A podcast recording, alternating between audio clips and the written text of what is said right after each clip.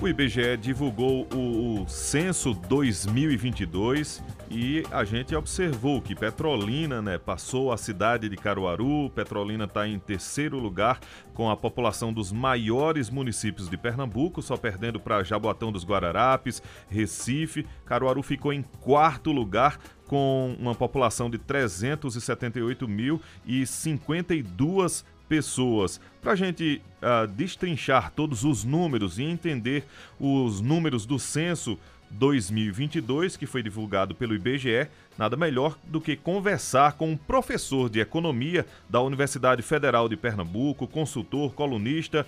Estou falando do economista professor Écio Costa. Boa tarde, bem-vindo.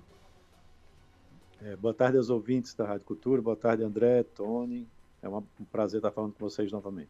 Professor, quando a gente observa os números é, do censo 2022 divulgados pelo IBGE, a gente observa Petrolina, que se tornou a terceira maior cidade em população do estado, e, e Caruaru, né, que ficou em quarto lugar, perdendo para Petrolina. Como é que a gente pode interpretar esses números? Foi um rebaixamento para Caruaru?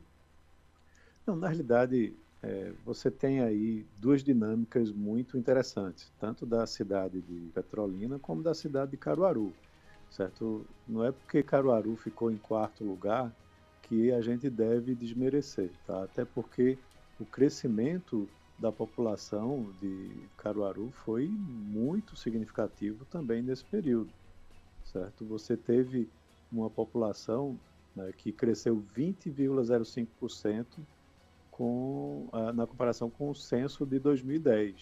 Né? A gente está falando de 20%. Você tem Recife, por exemplo, perdeu população nesse período.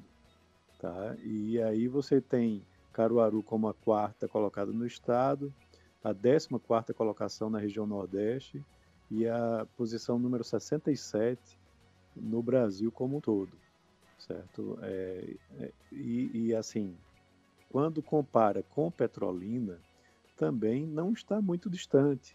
Né? A gente está falando de 378.052 habitantes em Caruaru para 386.786 habitantes em é, Petrolina, uma diferença aí mais ou menos né, de 8 mil habitantes.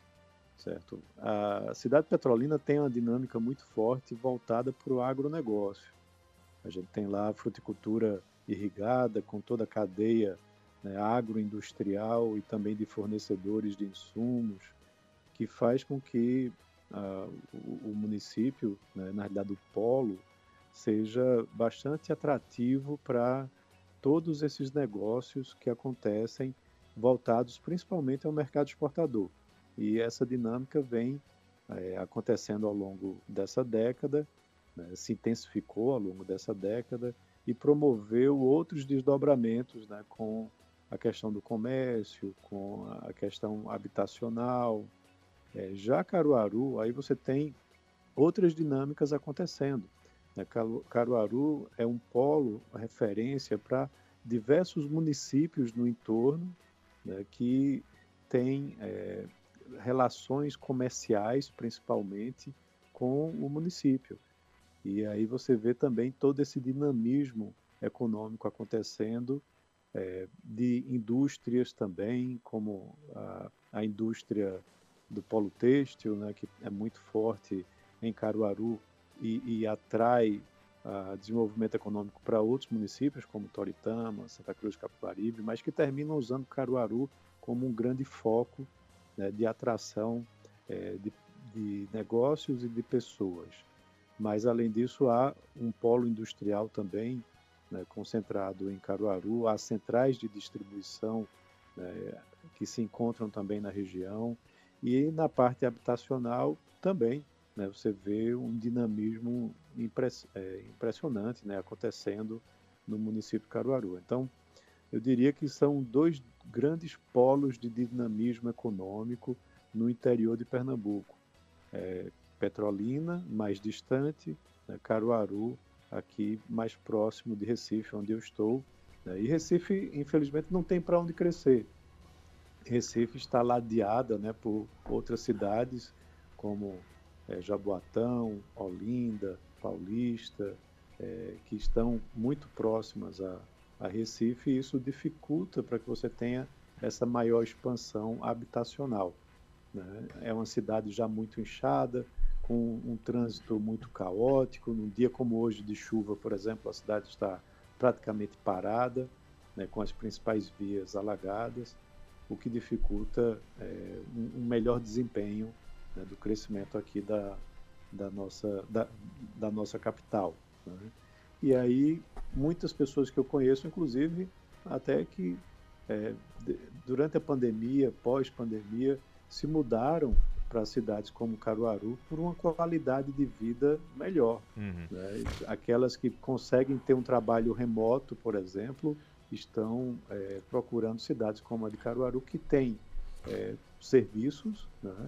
e que tem uma, um, clima mais agradável, tem é, uma questão habitacional também bem resolvida, com boas ofertas, e a gente vê, eu vejo isso acontecendo nessa última década, muito parecida com o que aconteceu com a interiorização do sul do país, né, uhum. né, para cidades médias que despontaram o seu crescimento.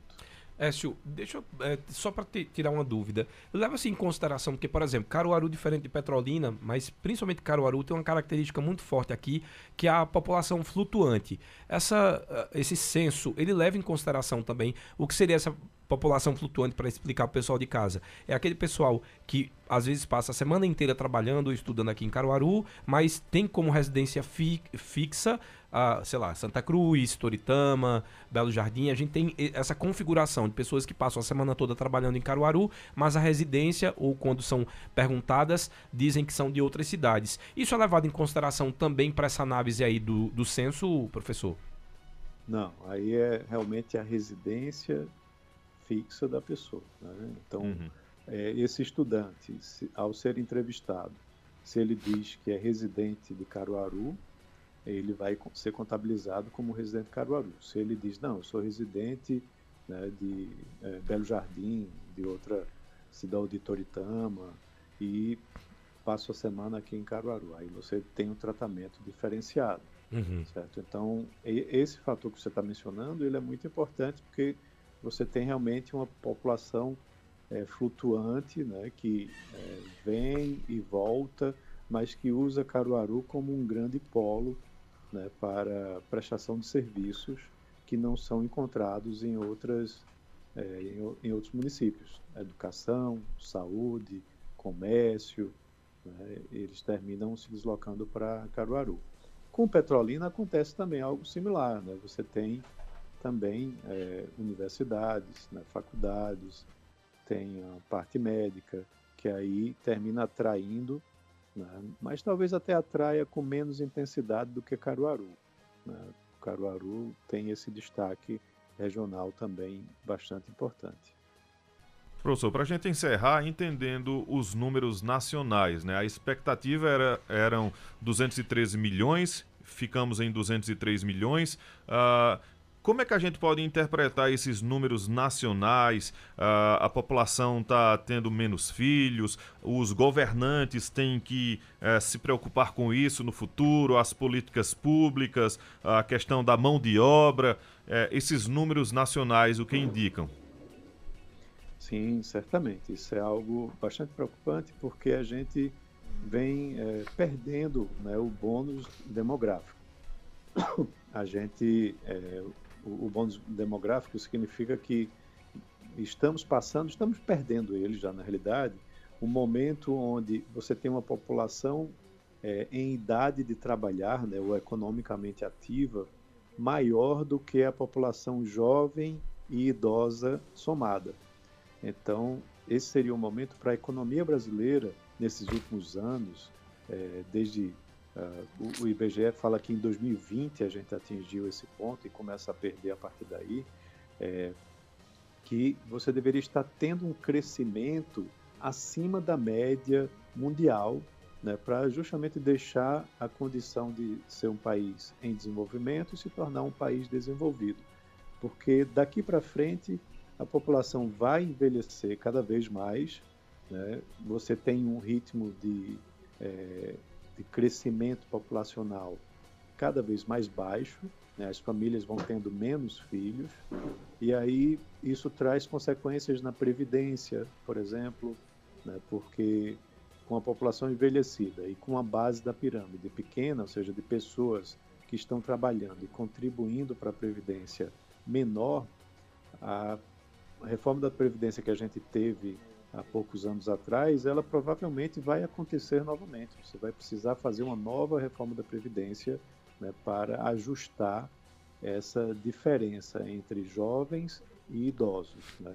Além disso, é, você tem municípios que também perderam né, população, como o município de Recife, provavelmente vai perder dois vereadores aí numa próxima eleição. E municípios como de Caruaru, de Petrolina, deve acontecer o contrário. Você deve ter maiores, é, um, um, maior número de vereadores e maior é, verba também a ser direcionada nos repasses né, do governo federal. Tá? Isso também deve acontecer, né, porque é levado em consideração justamente o censo populacional. Professor Écio Costa, a gente agradece a sua atenção, as suas informações e esclarecimentos aqui no programa Cultura Informa, na Rádio Cultura. Joia, um abraço, até uma próxima. Forte abraço, professor.